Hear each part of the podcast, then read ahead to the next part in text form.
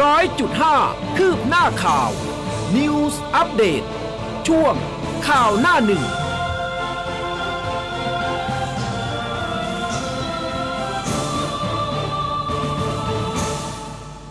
รุณสวัสดิ์คุณผู้ฟังค่ะ ต้อนรับเข้าสู่เช้าวันศุกร์นะคะ 21 ตุลาคม 2565 เช้าวันศุกร์แบบนี้คุณผู้ฟังก็ยังอยู่กับอุ้มกัสมาค่ะ ครับ และผมผู้เบสซูนีครับอรุณสวัสดิ์คุณผู้ฟังทุกทุกเจอท่านนะครับ เจอกับเราทั้งสองคนนะคะ ตลอดทั้งสัปดาห์ครันะบก็เอ่อ คุณหน้าคุณตาคุณหูคุณเสียงกันดีนะคะ เราก็มาปลุกคุณผู้ฟังในทุกๆเช้าเลยนะคะ ก็ตอนนี้มีสัญญาของไลฟ์ Facebook เรียบร้อยนะคะ สามารถรับชมรับฟัง คอมเมนต์ กดไลค์ กดแชร์กันได้ รวมถึงหน้าเว็บไซต์ของเราค่ะ เหมือนเดิมนะคะ ไม่เปลี่ยนแปลงไปไหน news 1 0 0 5 m c o t net นะคะ รับฟังแล้วก็รับชมได้เหมือนเดิมค่ะ ครับผมวันนี้อากาศดีดีอีกหนึ่งวันนะ จริงเหรอ ตอนเช้าเอาคุณไม่ดีเหรอบ้านคุณ คือรู้สึกว่าแบบความหนาวมันไปไหนอะ่ะ มันไม่มันอยากให้แบบ 22 องศาเหมือนตั้งแต่เมื่อวันที่ 14 15 อะไรแบบนี้อืมอากาศมันลงแล้วไง อันนี้คืออากาศดีหมายถึงกำลังดี ไม่อ๋อใช่อากาศโอเคเย็นโอเคไม่ใช่อากาศหนาวเออดิฉันน่ะยังไงเนี่ยเออตอนนี้เนี่ยหายเจ้าอะหายใจเข้าหายใจออกเป็นแบบเมื่อไหร่จะหนาวเมื่อไหร่จะหนาว เปิดเออแร์จนใส่ไปคุณก่อผู้ฟังบอกว่า ฝนก็บ่นหนาวก็บ่นนะอืมอุ้มเนี่ย เป็นธรรมดา ขอให้ได้บ่นนิดขอนึงให้ได้บ่นนิดนึงนะเพื่อคะความสบายใจนะครับ ค่ะอะมาดูหน้าหนึ่งของแต่ละฉบับวันนี้คือครับหลายเรื่องจริงๆนะที่มีเกิดขึ้นเมื่อวานนี้แล้วก็ต้องติดตามค่ะ ใช่ครับ ไปเริ่มจากหน้าหนึ่งหนังสือพิมพ์ไทยรัฐนะครับ วันศุกร์ที่ 21 ตุลาคม 2565 นะครับ ประเด็นที่เป็นพาดหัวหลักตัวใหญ่ของไทยรัฐนะครับ บอกว่าลัก 134 กระบอก ปืนหลวง ดาบตำรวจทาสผีพนัน ซ่อนหนองคายครับจะหนีไปลาว บิ๊กโจ๊กสั่งสแกนทุกโรงพัก ย้ายผู้กำกับปากเกรดเข้ากรุนะครับก็หนีไม่รอดดาบตำรวจเช้าขโมยปืนหลวงจากคลังอาวุธ 134 กระบอก ถูกตำรวจชุดสืบสวน ภูธรจังหวัดหนองคายล็อกตัวเตรียมหนีไปฝั่งลาวครับ ค่ะมาดูแนวหน้ากันบ้างนะคะพาดหัวใหญ่ปชปหนุนตั้งสสรแก้รัฐธรรมนูญทั้งฉบับขานแก้ม .112 ห้ามแตะหมวดพระมหากษัตริย์ วราวุธย้ำจุดยืนชอทพไม่แก้ม .112 ลั่นต้องมีกฎหมายปกป้องสถาบัน ส่วนพปชรประกาศเทิดทูน 3 สถาบัน ห้ามแตะม .112 อย่างเด็ดขาดค่ะ ครับพปชรดันอุ๋ยนำทีมเศรษฐกิจศึกเลือกตั้ง 4 พักครบครับ ไม่แตะ 112 ยิ่งลักปลื้มน้องไปเข้ารับรางวัลเรียนดีพักร่วมรัฐบาลพลังประชารัฐประชาธิปัตย์ชาติไทยพัฒนาพลังท้องถิ่นไทย พาเรดแสดงจุดยืนไม่เอาด้วยในการแก้ไขมาตรา 112 ครับ ค่ะ มาดูเลือกตั้งเอ่อมาดูการเมืองต่างประเทศกันบ้างนะคะจากเดลินิวค่ะลิสทรัสค่ะ ลาออกนายกอังกฤษค่ะ นั่งเก้าอี้เดือนเศษ บริหารเศรษฐกิจพลาดค่ะ อดีตสสจมดับฝืนขับฝ่าน้ำท่วม อีสานล่างยังจมครับ ภาคใต้ฝนถล่มหนักภาคกลางอ่วม น้ำท่วมยังสาหัสหลายพื้นที่ร้อยเอ็ดระทึกพนังกั้นน้ำชีแตก มวลน้ำมหาศาลทะลักจมนาข้าวกว่า 1,000 ไร่ โชคดีเร่งอุดได้ทันก่อนจะไปถึงบ้านเรือนประชาชนครับกสทชลอยตัวค่ะ ควบรวมทรูดีแท็กฉลุย มติ 3 ต่อ 2 อ้างไม่มีอำนาจ ธนาธรลุยค้านเต็มที่ค่ะสองเหยื่อฮารุพบสุเชษฐ์ครับ เอาผิดข้อหาค้ามนุษย์ตำรวจยังไม่ให้ประกันตัว ประวีนาหงสกุลพาสองสาวอดีตพยาบาลเหยื่อกระเทยฮารุ ขอความช่วยเหลือจากบิ๊กโจ๊กสุรเชษฐ์หักพานครับค่ะพบทบท้าเปิดชื่อทหารงาบหัวคิวบ้านสวัสดิการลั่นเป็นเรื่องส่วนบุคคล กองทบกไม่ได้ก่อสร้างค่ะ พิษแฉอัจฉริยะเด้งฟ้าผ่าผู้กำกับนราธิวาสแจกบัตรแบ่ง แจกบัตรเบ่งนะครับ แก๊งยาอาวุธบิ๊กเด่นสะบัดปากกาสั่งเด้งผู้การนราธิวาสเข้ากรุสปกตร เส้นพิษอัจฉริยะครับ ชาวเชียงใหม่ระทึกนะคะ เมื่อวานนี้แผ่นดินไหวแรงสั่น 4.1 กรมชนยันเขื่อนไม่มีปัญหาค่ะ ครับผมและก็ประเด็นสุดท้ายของไทยรัฐนะครับก็ก่อนจะถึงวันไหว้ข้ามโขงที่จังหวัดนครพนมในกิจกรรม One Man and Deliver โตโน่พาคินคำวิไลศักดิ์ครับ ก็ไปช่วยเก็บขยะริมแม่น้ำโขงเขตเทศบาลเมืองนครพนมในช่วงเช้าของวันที่ 20 ตุลาคม รณรงค์ให้คนเห็นความสำคัญของปัญหาขยะ โตโน่พร้อมว่ายน้ำข้ามโขงครับ ยอดบริจาคเกิน 7 ล้านแล้ว โตโน่ล่านพร้อมเต็มที่ฟิตสุดๆ กับการว่ายน้ำข้ามโขง ในกิจกรรมการกุศล One Man and the River โดยมีน้องนิชาแฟนสาวนะครับ ที่จะร่วมรำ ลำบวงสวงพระยาศรีสัตนคราชในวันที่ 22 ตุลาคมนี้ด้วยครับ ค่ะสองประเด็นสุดท้ายจากแนวหน้าค่ะศรีสวรรณลุยแหลกเอาผิดทั้งมือชกคนโอนเงินช่วย ลั่นดำเนินคดีตามกฎหมายจนถึงที่สุดนะคะ แล้วก็หมายเรียกแอดคาราบาว รับข้อหาหมิ่นผู้ว่าสุพรรณ25 ตุลาคมค่ะ ครับโอ้อ่าแต่ละประเด็นนี่คือ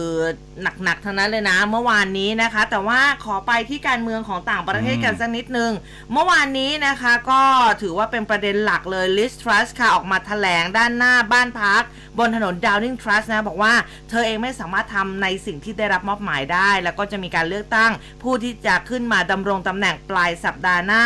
ก่อนหน้านี้เพียงหนึ่งวัน Truss เองเนี่ยเพิ่งจะประกาศยืนยันนะบอกว่าจะขออยู่ในตำแหน่งนายกเนี่ยต่อไปนะคะโดยบอกว่าเธอเป็นนักรบไม่ใช่คนขี้แพ้ แต่ที่สุดก็ไม่สามารถทนต่อแรงกดดันค่ะหลังมีรัฐมนตรีประกาศลาออกไปแล้ว 2 คน รัฐมนตรีในรัฐบาลของเธอคนล่าสุดที่ลาออกก็คือซูเอล่าบราเวอร์แมนนะคะรัฐมนตรีกระทรวงมหาดไทยก็ประกาศลาออกจากตำแหน่งเมื่อวันที่ 19 ตุลาที่ผ่านมานะคะ แล้วก็เรียกได้ว่าสมาชิกสภาผู้แทนราษฎรของอังกฤษ พากันออกมาเรียกร้องให้ทรัสเนี่ยลาออกหลังไม่พอใจกับนโยบายด้านเศรษฐกิจของทรัสเองนะคะนี่ก็บอกว่าโอ้โหตอนนี้ปั่นป่วนนะคะทางเศรษฐกิจแล้วก็เกิดวิกฤตการเมืองจนต้องยกเลิกนโยบายเกือบทั้งหมด ซึ่งก่อนหน้านี้ผู้นำฝ่ายค้านของอังกฤษเองเขาก็ออกมาเรียกร้อง ให้จัดการเลือกตั้งในทันทีหลังจากที่อังกฤษต้องตกอยู่ในความปั่นป่วนทั้งการเมือง แล้วก็เรื่องของเศรษฐกิจนะอันนี้ก็ถือว่าเป็นประเด็นใหญ่ของโลกเลยทีเดียวก็ว่าได้เพราะว่านั่งอยู่ในตำแหน่งเนี่ย 45 วันอืมเรียกได้ว่าสั้นที่สุดในประวัติศาสตร์เลยก็ว่าได้ถูกต้องนะครับอืมอ่าก็สะเทือนกันไปหมดนะครับ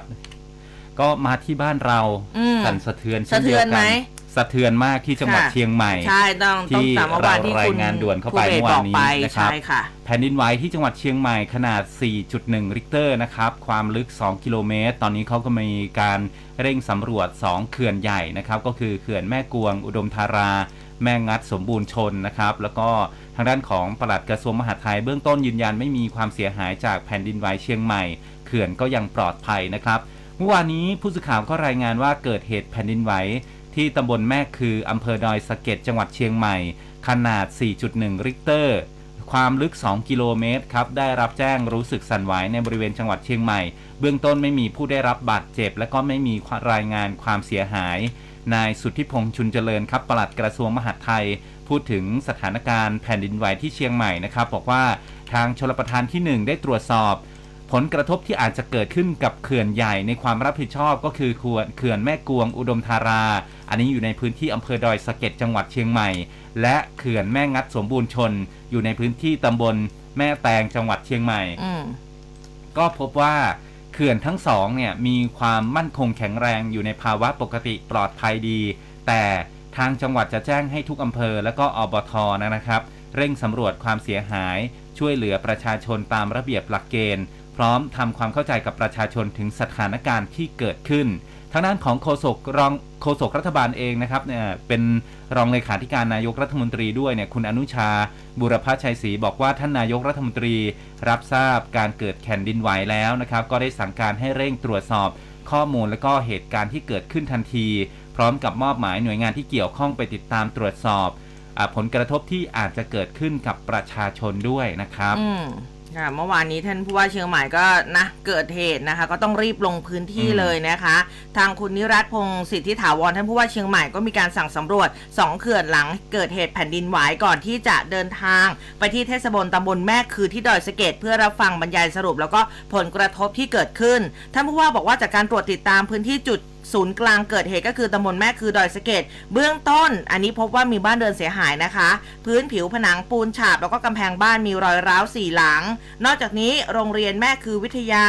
วัดสารพีหรือว่าวัดพระเจ้าตนหลวงที่ได้รับผลกระทบ แล้วก็เกิดรอยแตกร้าวในบางส่วนทางนายกเทศมนตรีตำบลแม่คือค่ะ คุณนนทวัฒน์วันนาก็บอกว่า จากการตรวจสอบผลกระทบล่าสุดเนี่ย โรงเรียนแม่คือวิทยาเขามีตึก 3 ชั้น มีรอยร้าวในอาคารชั้นเรียน 1 จุดบริเวณบันไดทางเดินขึ้นอาคาร แล้วก็ภายในห้องสมุดโรงเรียน ซึ่งเป็นอาคารแยกต่างหาก จากอาคารเรียนก็พบว่ามีรอยร้าวบนฝ้าเพดาน 2 จุด แล้วก็นอกจากนี้ยังมีบ้านเรือนประชาชนในพื้นที่ใกล้เคียง ได้รับผลกระทบนะคะ มีรอยร้าวอีก 2 หลัง อยู่ระหว่างการตรวจสอบความเสียหายเพิ่มเติมนะคะ ส่วนททางด้านรักษาราชการแทนรองปลัดกระทรวงสาธารณาสุขค่ะนายแพทย์ยงยศธรรมวุฒิก็บอกว่าจากการตรวจสอบสถานบริการของกระทรวงสาธารณาสุข ที่ตั้งอยู่ตามรอยเลื่อนที่เกิดเหตุแผ่นดินไหวที่เชียงใหม่ มีจำนวนทั้งสิ้น 164 แห่ง แต่ว่าไม่พบว่ามีสถานบริการใด ได้รับผลกระทบก็ยังสามารถเปิดได้ตามปกตินะคะครับส่วนทางด้านนักวิจัยนะครับ รองศาสตราจารย์ ดรภาสกรปาปนานนท์นะครับ นักวิจัยคณะวิทยาศาสตร์ มหาวิทยาลัยเกษตรศาสตร์บอกว่า เหตุการณ์แผ่นดินไหวที่จังหวัดแพร่นะครับอ่าอันนี้ก็มีหลายที่นอกจากเชียงใหม่อืมใช่ที่ค่ะ แพร่เนี่ยเกิดในบริเวณที่มีกลุ่มรอยเลื่อน ที่มีพลังงานเถินเนี่ยพาดผ่านนะครับ ซึ่งก็เคยเกิดเหตุแผ่นดินไหวมาแล้วหลายครั้ง เช่น แผ่นดินไหวขนาด 5 นะครับ ที่อ่าอำเภอร้องกวางจังหวัดแพร่ในปี 38 แผ่นดินไหวขนาด2ถึง3ในช่วงปี 60ถึง62 ที่อำเภอ 2 จังหวัดแพร่ ห่างจากแผ่นดินไหวปัจจุบันเนี่ยทางที่ตะวัน ออกเฉียงเหนือประมาณ 70 กิโลเมตรนะครับ ส่วนแผ่นดินไหวที่จังหวัดเชียงใหม่นั้น เกิดที่บริเวณกลุ่มรอยเลื่อนนะครับที่อ่าแม่ทาพาดผ่าน ซึ่งแผ่นดินไหวเนี่ยก็เกิดขึ้นมาโดยตลอด โดยเฉพาะในพื้นที่จังหวัดเชียงใหม่แผ่นดินไหวครั้งสำคัญมีขนาด 5.1 ริกเตอร์ที่อำเภอแม่ริมจังหวัดเชียงใหม่อืมเมื่อปี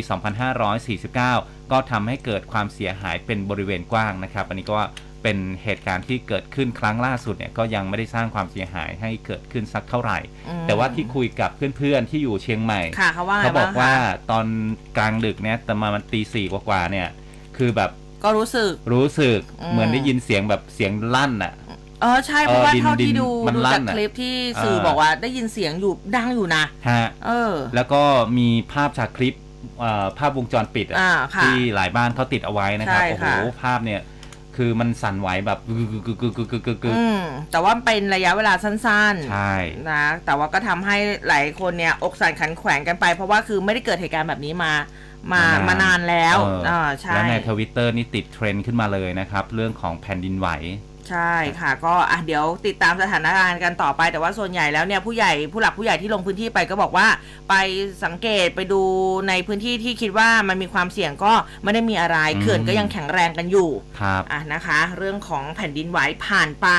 มาดูเรื่องของหยุดยาวกันบ้างอะช่วงนี้ตั้งแต่ 21 ยาวไปอืม25เผื่อใครลืมลืมแบบทำงานหนักลืมวันลืมคือเอามันเป็นวันหยุดยาวนะยี่สิบเอ็ดนะคะถึงยี่สิบห้า21ถึงยี่สิบห้าเลยเหรอฮะใช่ค่ะยาวไปถึง 25สำหรับหลายๆ คน จริงอ๋ๆอของเราเนี่ยถึง 24อ่าเดี๋ยววันยี่สิบเอ็ดก็วันนี้นี่ อ่าไม่ไม่อันนี้เขาบอกเป็นช่วงหยุดยาวเผื่อหลายคนอ๋อออยากจะลาแบบเอาลายาวๆกันก่อนไปลาก่อนเดี๋ยวเดี๋ยวยังไม่ไปไหนยังไม่ลาก่อนสุวรรณภูมิเขาจอดรถฟรีอะอืมอันนี้มาประชาสัมพันธ์กันเฉยๆเผื่อใครที่จะต้องบินไปไหนมาไหนจะไปต่างประเทศครับญี่ปุ่นญี่ปุ่นตอนนี้คนไทยเพียบเลยนะคะท่าอากาศยานสุวรรณภูมิเปิดให้ผู้ใช้บริการสนามบินสามารถจอดรถที่ลานจอดรถระยะยาวโซน C ฟรี 5 วันเต็มนะ21-25 ตุลาคมนะคะ แล้วก็จัด shuttle bus รับส่งระหว่างอาคารผู้โดยสารทุก 15 นาที ตลอด 24 ชั่วโมง อะ มาประชาสัมพันธ์กันนะอืมเผื่อใครแบบว่าอยากจะไปเที่ยวยาวๆ หาที่จอดรถ ช่วงนี้ฝนก็ลดลง ไม่ต้องกลัวว่าจอดที่ไหนเราจะน้ำท่วม ถูกต้อง ถูกอะต้องก็ไปจอดกันได้นะคะอะคุณพูดถึงอ่าการบินเนาะ ใช่ใช่ไหนๆก็พูดแล้วนะฮะ ผมเปิดมาเจอข่าวนี้พอดี เจ้าคุณธงชัยเมื่อวานนี้ไปเจิมเครื่องบินใหม่ของการบินไทเอาเขายซื้อใหม่อีกแล้วเหรอการบินไทยเนี่ย ก็น่าจะประมาณนั้นนะฮะ บริษัทการบินไทยจำกัดมหาชนก็แจ้งว่าสมเด็จพระมหารัชมังคลามุนี ผู้ช่วยเจ้าอาวาดวัดไตรมิตรวิทยารามนะครับ ก็ประกอบพิธีเจิมเครื่องบินแบบ Boeing 777ขีด300 ER ทำไมนะคต้รัอบงช้าด้วยล่ะเอาเดี๋ยวผิด นามพระราชทานอัลลงกรณ์นะครับ แล้วก็สีมงคล ที่โรงซ่อมอากาศยาน สายช่างการบินไทยสุวรรณภูมิ แล้วก็มีกำหนดจัดพิธีเจิมเครื่องบินแบบ Boeing 777ขีด300 ER อีกหนึ่งลำนะครับ ชื่อว่าเทพราชโอ้โหชื่ออลังการทุกลำเลยนะฮะ ในวันที่ 26 ตุลาคมนี้ด้วยนะฮะ อันนี้ก็เจิมไปแล้ว 2 เครื่องนะครับสำหรับเครื่องทั้ง 3 ลำเนี่ยเป็นเครื่องใหม่อื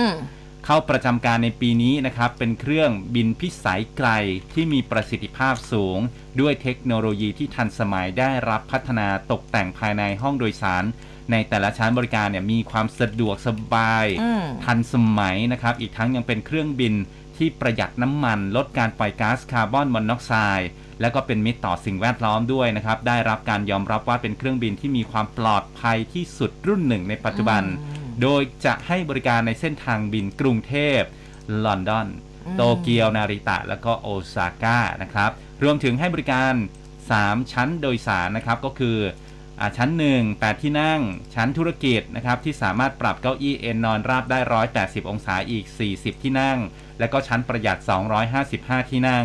มีการออกแบบการใช้พื้นที่ภายในอย่างมีประสิทธิภาพ เพื่อการเก็บสัมภาระของผู้โดยสาร และเพื่อความสะดวกสบายของผู้โดยสารทุกท่านครับอืมแหมต้องทำเสียงเป็นทำเสียงเหมือนเป็นกัปตัน ที่เขาจะต้องมีประกาศนะขออยู่นำบนท่านเครื่องบิน ไปยังเมืองนาริตะประเทศญี่ปุ่น ขอลาค่ะ แล้วก็ขอตังค์ด้วย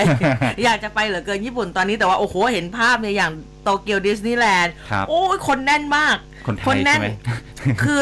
คือคนแน่นมากจริงคือเหมือนกับว่ารู้ว่าแบบทุกคนอัดอั้นอะอืมอยากจะไปเที่ยวญี่ปุ่นใช่โอ้แต่คือแบบโหถ้าแน่นขนาดนั้นเนี่ยกำลังคิดอยู่เลยอะการจะต่อคิวเล่นเครื่องเล่นสักอย่างเนื้อะฮะน่าจะนาน พอสมควร เอาเดี๋ยวเราเก็บเงินก่อน พอเขาซาซากันแล้วแล้วค่อยไปเออเออถูกต้องถูกต้องครับนะคะพยายามจัดรายการได้ให้เจ็ดวันเจ็ดวัน พยายามเลยนะคะทุกวันทุกเดือนนะคะก็จัดกันไปนะอะไม่หนึ่งเรื่องค่ะที่ก็ต้องตามติดเมื่อวานนี้โอ้ยกว่ามติจะออกมาเนี่ยหลายคนกัดฟันรอกันตั้งแต่เช้าใช่นะสำหรับ True d t a c อืมนะคะ ก็กสทช เรียกได้ว่าประชุมมาราธอนมาราธอนที่ว่ากี่ชั่วโมง 11 ชั่วโมงค่ะคุณคุณพระคุณได้กินเจ้าได้กินข้าวกินน้ำเข้าห้องน้ำกัน11บ้างหรือเปชั่วโมงเลยเหรล่าอ11ชั่วโมงโอ้นะก่อนมีมติเสียงข้างมากรับทราบการควบรวม True d t a c พร้อมกำหนดเงื่อนไขมาตรการเฉพาะ เพื่อการคุ้มครองผู้บริโภค แล้วก็การพัฒนากิจการโทรคมนาคมนะคะ เมื่อวานนี้ที่ประชุมกสทช พิจารณาการรวมธุรกิจระหว่างบริษัท True Corporation จำกัดมหาชน แล้วก็ Total Access Communication จำกัดมหาชนนะคะ โดยกรณีการรวมธุรกิจดังกล่าวก็บอกว่าเป็นเรื่องละเอียดอ่อน มีผลกระทบต่อสาธารณะ กสทช ทุกท่านจึงได้ใช้เวลาในการศึกษาข้อมูลทุกด้านอย่างละละเอียดแล้วก็รอบคอบนะ ซึ่งบอร์ดกสทชเขามีการหารืออภิปรายรวมถึงแสดงความคิดเห็นในการพิจารณาร่วมกันในทุกๆด้านอย่างที่บอกไปค่ะ ใช้เวลาประชุม 11 ชั่วโมง จากนั้นที่ประชุมกสทช จึงได้มีมติเสียงข้างมาก รับทราบการรวมธุรกิจระหว่าง True Corporation กับ Total Access Communication นะคะ ส่วนเสียงข้างน้อยเขาบอกว่าขอสงวนความเห็นไม่อนุญาตการรวมธุรกิจ อืมนะคะ เมื่อวานนี้เรียกได้ว่า ผลกระทบมันเยอะมากจริงๆนะ 11 ชั่วโมงเนี่ย 11 ชั่วโมง กรรมการกสทช 5 ท่านเผื่อใครอยากทราบมีใครบ้าง ท่านแรกศาสตราจารย์คลินิก สรณะบุญใบชัยพฤกษ์นะคะประธานกสทช ท่านที่ 2พลอากาศโทธนพันธ์หร่ายเจริญ กรรมการกสทช ด้านกิจการกระจายเสียง ท่านที่ 3ศาสตราจารย์พี่รงรองรามประสูตรกรรมการกสทช ด้านกิจการโทรทัศน์ ท่านทีสี่ 4 นายต่อพงศ์เสรานนท์ค่ะกรรมการกสทช ด้านการส่งเสริมสิทธิเสรีภาพของประชาชน และท่านสุดท้ายรองศาสตราจารย์สุพัฒน์สุพัชลาสายนะคะกรรมการ กสทช ด้านเศรษฐศาสตร์ค่ะ อืมอืมนะครับ ส่วนทางด้านของนายธนาธรจึงรุ่งเรืองกิจอะครับเมื่อวานนี้ประธานไปแต่คเช้าเลยณะนี่ก้าวหน้า ก็บอกว่าการรวมตัวของภาคประชาชนและก็กลุ่มภาคประชาสังคมหลายส่วน เพื่อรอฟังผลมติการตัดสินการควบรวม ระหว่าง True กับ d t แทของกสทชนะครับ ก็ยืนยันว่าส่วนใหญ่ไม่เห็นด้วยกับการควบรวมนะครับ เพราะว่าอาจจะทำให้ผู้เล่นในตลาดโทรคมนาคมของประเทศไทย จาก 3 รายเหลือเพียงแค่ 2 ราย ซึ่งอาจจะทำให้ค่าบริการแพงขึ้นแต่คุณภาพต่ำลง การแข่งขันลดลง ไม่เป็นผลดีต่อประชาชนและผู้บริโภค และก็การพัฒนาอุตสาหกรรมโทรคมนาคมของประเทศไทย โดยคณะก้าวหน้าและพักก้าวไกลนะครับ พร้อมเคียงข้างประชาชน เพื่อปกป้องผลประโยชน์ของประชาชน และก็ส่งเสียงดังๆ ว่าไม่ต้องการให้มีการผูกขาดในธุรกิจโทรคมนาคม แต่อยากจะเห็นการแข่งขัน ที่จะนำไปสู่การให้บริการที่มีคุณภาพมากขึ้น การพัฒนาเทคโนโลยีใหม่ ๆ และก็ราคาที่ถูกลงสำหรับการเข้าถึงโทรศัพท์ และก็เน็ตบ้านด้วยนะครับ อันนี้คุณธนาธรเนี่ยอ้างถึงผลวิจัยหลาย ๆ ชิ้นในต่างประเทศ แล้วก็กสทชเนี่ยก็ทำการศึกษาเองด้วย ก็บ่งชี้ว่าถ้าหากมีการควบรวมกันเกิดขึ้นเนี่ยราคามีแนวโน้มจะแพงขึ้นแต่คุณภาพมีแนวโน้มต่ำลงทำให้มีผลกระทบที่เกิดขึ้นกับประชาชนอย่างแน่นอน คือมีโอกาสที่เงินในกระเป๋าของประชาชนจะลดลง เนื่องจากค่าบริการที่แพงขึ้น เพราะว่าต้องไม่ลืมว่าปัจจุบันเนี่ยมีคน ใช้ข้อมูลเพิ่มมากขึ้นทุกวันอืมผลกระทบที่ชัดมากที่สุดก็คือภาระค่าใช้จ่ายของผู้บริโภคที่เพิ่มขึ้น เพราะทุกวันนี้ต้องไม่ปฏิเสธว่าการเข้าถึงข้อมูลคือโอกาส แต่ถ้าอ่าการที่ไม่เข้าถึงข้อการเข้าถึงไม่การเข้าไม่ถึงข้อมูลเนี่ยถือว่าเข้าไม่ถึงโอกาสด้วยนะครับอืมอ่าอันนี้หลายหลายฝ่ายคนก็ ภาคประชาสังคมเมื่อวานนี้ก็ไปยืนกันเต็มอยู่หน้ากสทชนะครับ ใช่ค่ะ อย่างสภาองค์กรผู้บริโภคเขาก็เตรียมร้องศาลปกครองไต่สวนฉุกเฉินแล้วนะคะ สภาองค์กรผู้บริโภคแสดงความผิดหวังค่ะ กับทางกสทช ที่ไม่ใช้อำนาจตัวเอง เตรียมขอให้ศาลปกครองไต่สวนฉุกเฉินแล้วก็มีคำสั่งคุ้มครองชั่วคราวก่อนมีคำพิพากษา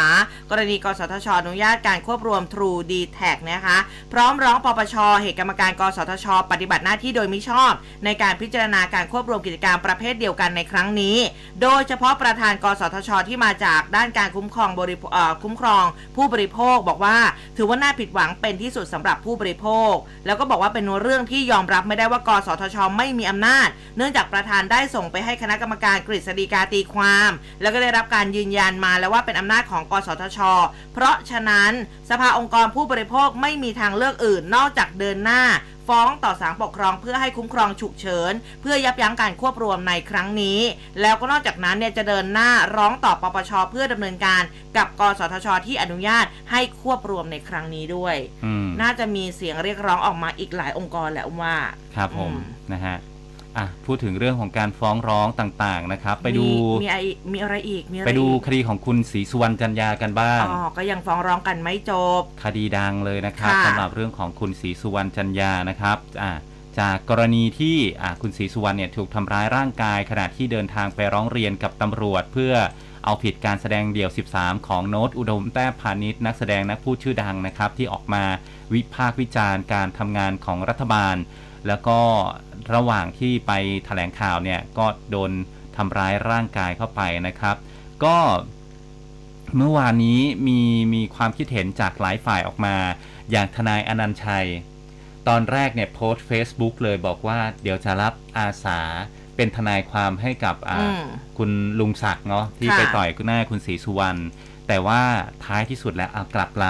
บอกำโพว่าสต์ Facebook ใหม่อีกทีหนึ่งเอาไม่รับแล้วนะอืมเพราะอะไร เพราะว่าอ่าคุณทนายทนายอนันต์ชัยเนี่ยบอกว่า ถ้าตอนแรกเนี่ยที่รับให้ว่าความให้เนี่ยคิดว่าจะทำโทษเนี่ยให้มันแบบจากหนักเป็นเบาอืมไม่ใช่ทำผิดให้เป็นถูกนะค่ะจากหนักเป็นเบา แต่ว่าทีนี้ไปรู้ว่าลุงศักดิ์เนี่ยไปเปิดรับเงินบริจาคอืมก็จะเท่ากับว่าถ้าไปรับว่าความให้เนี่ยก็จะเท่ากับว่าสนับสนุนให้คนเนี่ยไปก่อเหตุความรุนแรง แล้วก็อืมไปเปิดรับเงินบริจาคอันนี้ก็คือ ผิดเงื่อนไขที่ทนายอนันต์ชัยเขาจะไปช่วยทำคดีให้ก็เลยค่ะปฏิเสธไปเรียบร้อยแล้วนะฮะอืมไม่ทำคดีให้ค่ะรับอันนี้ก็เป็นอีกหนึ่งประเด็นสังคมนะคะ หนึ่งเรื่องที่คุณผู้ฟังฝากอุ้มไว้เมื่อวานอะเรื่องของการกู้บ้านสวัสดิการทบอืมมาเรียบร้อยนะคะเมื่อวานนี้ที่กองบัญชาการกองทัพบบกค่ะบกทบพลเอกนรงค์พันธ์จิตแก้วแท้ผู้บัญชาการทหารบก ให้สัมภาษณ์กับผู้สื่อข่าวถึงปัญหาการกู้เงินซื้อบ้าน กับสวัสดิการกองทัพบบก ภายหลังผู้ประกอบการยื่นหนังสือที่กระทรวงกลาโหมค่ะ ท่านก็บอกว่าเรื่องเงินกู้ในโครงการกู้ยืมออมทรัพย์ข้าราชการกองทัพบกหรือว่าอทบเนี่ยเพื่อการสงเคราะห์เคอ่าเพื่อการเคหะสงเคราะห์ ของสากลออมทรัพย์ ในส่วนของกองทัพบกได้ดำเนินการสอบสวนเรียบร้อยแล้วเพราะว่าเรื่องนี้เกิดขึ้นเมื่อหลายปีก่อน ขณะนี้กองทัพบกกำลังรวบรวมรายละเอียดเพื่อรายงานไปยังกระทรวงกลาโหม จากที่กองทัพบกได้สอบสวนพบว่าเป็นเรื่องส่วนบุคคล ไม่ใช่องค์กรหรือว่าหน่วยงานเป็นผู้กระทำซึ่งผู้ที่ได้รับผลกระทบได้ร้องเรียน ทั้งในส่วนของคณะกรรมการป้องกันและปราบปรามการทุจริตแห่งชาติ แล้วก็มีการดำเนินคดีในขั้นตอนของศาลแล้ว ถือเป็นเรื่องการดำเนินการตามกฎหมายต่อไป ซึ่งกองทัพบกพร้อมสนับสนุนข้อมูลเพิ่มเติม แล้วก็ยังพูดอีกนะคะถึงกรณีที่นายไพศาลเรืองฤทธิ์ทนายความนำผู้ประกอบการที่มีปัญหาการกู้ซื้อบ้านสวัสดิการ ร้องเรียนกระทรวงกลาโหมถูกคุกคามเนี่ยบอกว่า ถ้าเป็นเรื่องจริง เขาต้องไปแจ้งความดำเนินคดี เจ้าหน้าที่ตำรวจเป็นผู้ดำเนินการ หากระบุได้ว่ากำลังพลคนไหนคุกคามแล้วก็มีหลักฐาน อันนี้ให้มายื่นที่กองทัพบกนะคะ บอกว่าท่านก็บอกว่าจะให้ความเป็นธรรมแล้วก็ดำเนินการกับกำลังพลคนนั้น ทีนี้ผู้สื่อข่าวถามอีก ทางทนายและผู้ประกอบการมีรายชื่อของผู้เสียหาย แล้วก็รายชื่อผู้ที่ได้รับผลประโยชน์ จากการหักหัวคิว ท่านตอบว่าก็ให้เอารายชื่อเหล่านี้เนี่ยไปดำเนินการทางกฎหมาย ซึ่งตนก็ไม่เห็นว่ามีใครบ้าง เพราะในส่วนของตนก็สอบสวนในส่วนที่เกี่ยวข้อง แล้วก็ถ้าเรื่องดังกล่าวถึงขั้นฟ้องศาลก็เป็นเรื่องของเขา กองทัพบกก็จะใช้โอกาสนั้นในการชี้แจง ส่วนที่อ้างว่ามีทหารประมาณ 40 กว่าคนเข้ามาเกี่ยวข้องคำว่าทหารในส่วนของกองทัพบกก็ดำเนินการในส่วนของกองทัพบก หากเป็นทหารในส่วนอื่น ส่วนที่เกี่ยวข้องก็ไปดำเนินการสำหรับที่บอกว่า 40 คนได้ดีการเลื่อนยศขึ้น ขอถามว่าคนไหน ตนเนี่ยยังไม่ทราบนะ เพราะว่าไม่เห็นรายชื่อ อันนี้ก็บอกไม่ได้ ก็ต้องดูว่ารายชื่อที่เขากล่าวอ้างเป็นกำลังพลของกองทัพบบกหรือไม่ เราต้องว่ากันตามหลักฐานไม่ใช่การกล่าวหา เมื่อถามว่าแล้วจะแก้ปัญหาอย่างไรเพราะกำลังพลต้องกู้เงินไปซื้อบ้านเรื่อยๆ ท่านก็ตอบว่าไม่มีแล้ว เรายอมรับว่าตั้งแต่เกิดเหตุการณ์ที่โคราช กองทัพบกก็ได้รับทราบว่ามีปัญหา แล้วก็ทางพลเอกอภิรัตคงสมพงษ์ท่านผบทบในขณะนั้นเนี่ยก็บอกว่า โครงการนี้เราต้องยุติเพราะมีปัญหาก็ยุติมาตั้งแต่ปี 64 นะ แล้วก็มีการผ่านคณะกรรมการที่พลเอกอภิรัตก่อนที่ท่านจะเกษียณได้เซ็น MOU กับธนาคาร อย่างที่ตนบอกว่าโครงการบ้านเหล่านี้กองทัพบกไม่ได้เป็นคนสร้าง เป็นคนภายนอกกำลังพลต้องไปกู้กับธนาคาร ซึ่งขณะนี้ไม่มีการกู้กับกองทัพบกมาตั้งแต่ปี 64 แล้วค่ะ อืมนะครับ อ่ามาอีกคดีหนึ่งนะฮะอีกอีกเคสหนึ่งไม่ใช่อ่า คดีละกันนะครับ อันนี้เป็นคุณศรีสุวรรณออกมาพูด อืมายัเรื่องไม่จของบนะคุณนนั้นโตโน่อ๋อเรื่องของคุณโตโน่อ่าอีกหนึ่งอันนี้ก็อีกเป็นดราม่าอีอีกกหนึ่เนาะงหนังอีกหนึ่งม้วน แต่ว่าค่ะก็เป็นประเด็นต่อเนื่องกันฮะคุณศรีสุวรรณเนี่ยออกมาพูดแล้วก็อ่าวิจารณ์เรื่องของการว่ายน้ำของโตโน่นะครับ บอกว่าอาพอโตโน่ออกมาประกาศว่าจะไปว่ายน้ำที่อืมแม่น้ำโขงนะครับ เพื่อไปช่วยอ่าระดมทุน มอบให้กับโรงพยาบาล 2 โรงพยาบาล ในจังหวัดนครพนม แล้วก็ที่สปปลาวนะครับ คุณศรีสุวรรณเนี่ยมาโพสต์ Facebook บอกว่า ดาราว่ายน้ำช่วยโรงพยาบาลก็ออกมาดราม่ากัน แต่พอมีคนออกมาต่อยพี่สีดันยกย่องให้เป็นฮีโร่แห่โอนเงินบริจาคอืมพี่สีก็บ่นนะฮะสังคมนี้ตอนนี้อืมป่วยหนักนะฮะอะทีนี้ไปดูคุณโตโน่กันบ้างเมื่อวานนี้ไปถึงจังหวัดนครพนมแล้วนะครับ เรียบร้อย ก็ยังเกาะติดกระแสดราม่ากิจกรรมว่ายน้ำข้ามโขงของโตโน่พาคินคำวิไลศักดิ์อายุ 36 ปีนะครับ อันนี้เป็นการว่ายน้ำการกุศลช่วยเหลือโรงพยาบาลที่ขาดแคลนประกอบด้วย โรงพยาบาลนครพนม และก็โรงพยาบาลแขวงคำม่วนสปปลาว ภายใต้ชื่ออ One Man Deliver นะครับกำหนดระยะทางว่ายน้ำไปกลับนะฮะ 15 กิโลเมตร ระหว่างตัวเมืองนครพนมไปยังแขวงสอคำม่วนสปปลาวนะครับในวันพรุ่งนี้แล้วนะฮะ คืบหน้าล่าสุดเนี่ยโตโน่ลงพื้นที่ไปพร้อมกับประธานชมรมนกเป็ดน้ำจังหวัดนครพนม ก็เป็นกลุ่มที่เขาร่วมกันจัดกิจกรรมทางน้ำนะฮะน้ำโขงลอยน้ำวิ่งมีทั้งวารีบำบัดมีทั้งวิ่งเนี่ยนะครับ ส่งเสริมการท่องเที่ยวร่วมกันนะครับ แล้วก็เมื่อวานนี้ไปถึงก็ไปร่วมกันเก็บขยะสิ่งปฏิกูล ริมฝั่งแม่น้ำโขง ในเขตเทศบาลเมืองนครพนม มีประชาชนนะครับมาให้กำลังใจ กันอย่างล้นหลามนะครับ ที่สำคัญที่ขาดไม่ได้คือกำลังใจสำคัญจากนางเอกสาวนิชานะฮะแฟนสาวของหนุ่มโตโน่นะครับที่เดินทางมาให้กำลังใจอย่างไม่ห่าง โดยทิชานะฮะนิชาก็บอกว่าจะร่วมกิจกรรมรำบวงสวงองค์พระยาศรีสัตนาคราช เพื่อเป็นสิริมงคลก่อนที่จะมีการปล่อยตัวโตโน่นะครับได้เริ่มกิจกรรมว่ายน้ำข้ามโขงด้วยนะครับ ซึ่งโตโน่เองก็ยอมรับว่าตัวเองมีความพร้อมมากแล้วนะฮะตอนนี้ถึงแม้ว่า จะมีกระแสดราม่าต่างๆ ก็ถือว่าเป็นเรื่องธรรมดา แต่เป้าหมายสำคัญก็คือทำกิจกรรมให้สำเร็จเพื่อช่วยแพทย์พยาบาลที่ต้องทำงานเหนื่อยกว่าตัวเองอีกนะครับสำหรับเรื่องของสภาพน้ำโขง สภาพลม สภาพอากาศ จากการลงพื้นที่ตรวจสอบเบื้องต้นก็ไม่กังวลนะครับ เชื่อมั่นว่าไม่เป็นอุปสรรคในการว่ายน้ำเพราะว่าตอนนี้ก็ฟิตเต็มที่อืมคือจะบอกว่าอากาศที่นครพนมตอนนี้คือหนาวมากนะ ค่ะ ไม่ไม่ไม่เชิงว่าหนาวมากอะ่ะ 20 องศา ค่ะ แล้วลงน้ำโขง แล้วตรงนั้นอารมณ์เย็นมากด้วย อืม ทั้งลมทั้งเย็นทั้งน้ำทั้งหนาวนะอะเป็นกำลังใจให้คุณโตโน่ด้วยอะเดี๋ยวนะรอดูวันพรุ่งนี้ใช่อ่าครับ วันพรุ่งนี้นะคะ ก็ลงสนามจริงแล้วนะคะ อะเดี๋ยวอีกมุมหนึ่งนิดนึง อืมคุณอนุทินชาญวิริกูล รองนายกรัฐมนตรีและรัฐมนตรีว่าการกระทรวงสาธารณสุขบอกพูดถึงกรณีที่โตโน่เตรียมระดมทุนนะครับจัดหาเครื่องมือทางการแพทย์เนี่ยบอกว่า ตามแต่ความศรัทธาของเขาคุณโตโน่ก็มีความตั้งใจดีอยากจะช่วย ส่วนใครไม่เห็นด้วยก็ไม่ได้ไปบังคับเขานะฮะส่วนเงินที่คุณโตโน่ได้มานะฮะตามแต่ที่เขาจะจัดการเพราะว่ากระทรวงสาธารณสุขเนี่ยก็ไม่เคยไปร้องขอ โรงพยาบาลรัฐได้รับเงินสนับสนุนจากรัฐบาล ตอนนี้มีงบบำรุงที่เข้มแข็ง เราพึ่งพาตนเอง แต่ว่าเมื่อมีคนอยากจะช่วย เราก็ให้ความร่วมมือเต็มที่ถ้าท่านอยากทำประโยชน์ อันนี้ก็จะไม่ขัดท่านนะครับอืมและตอนนี้ยอดบริจาคเท่าไหร่แล้วคุณผู้ฟังเจ็ดล้านสิบแล้วเอาสิบแล้วเหรอ เอออ๋อก็เยอะอยู่เหมือนกันนะ แต่ว่าอะก็ได้กำลังใจกันมาเยอะนะสำหรับอะชาวพื้นที่ด้วย ใช่นะเมื่อวานใครนี้จะบริจาคก็เชิญได้นะครับ อืมนะคะอะก็ลองดูนะคะ ก็ขอคน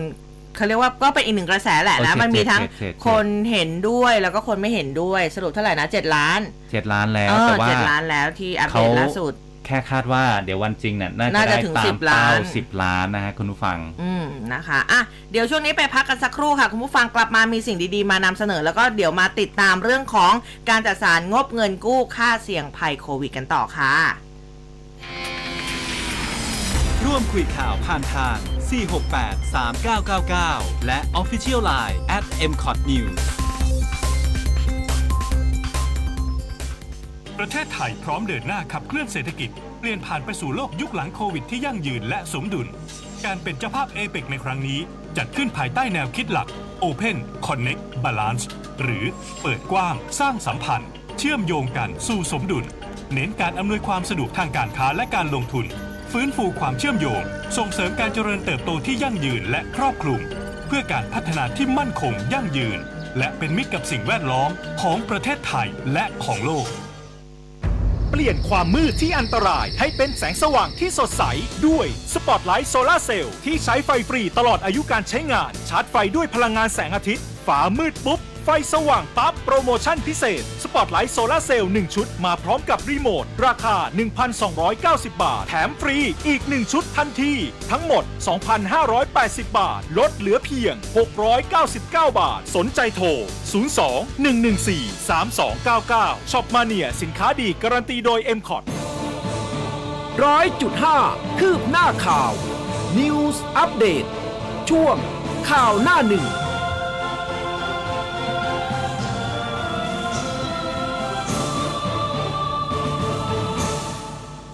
ช่วงที่ 2 ของรายการมาเพิ่มแสงสว่างให้กับบ้านของคุณกันเถอะค่ะ ครับผมกับ Spotlight Solar Cell นะครับนะฮะที่จะมาช่วยให้คุณใช้เงินได้อย่างคุ้มค่ามากขึ้นนะครับ กับ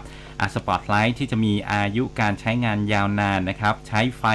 พลังงานจากแสงอาทิตย์นะครับ อืม ให้ความสว่างวาบมากถึงสว่างวาบ เนี่ยมันติดปากผมแล้วเนี่ยสว่างวาบ สว่างวาบ ตั้งเอ่อให้ความสว่าง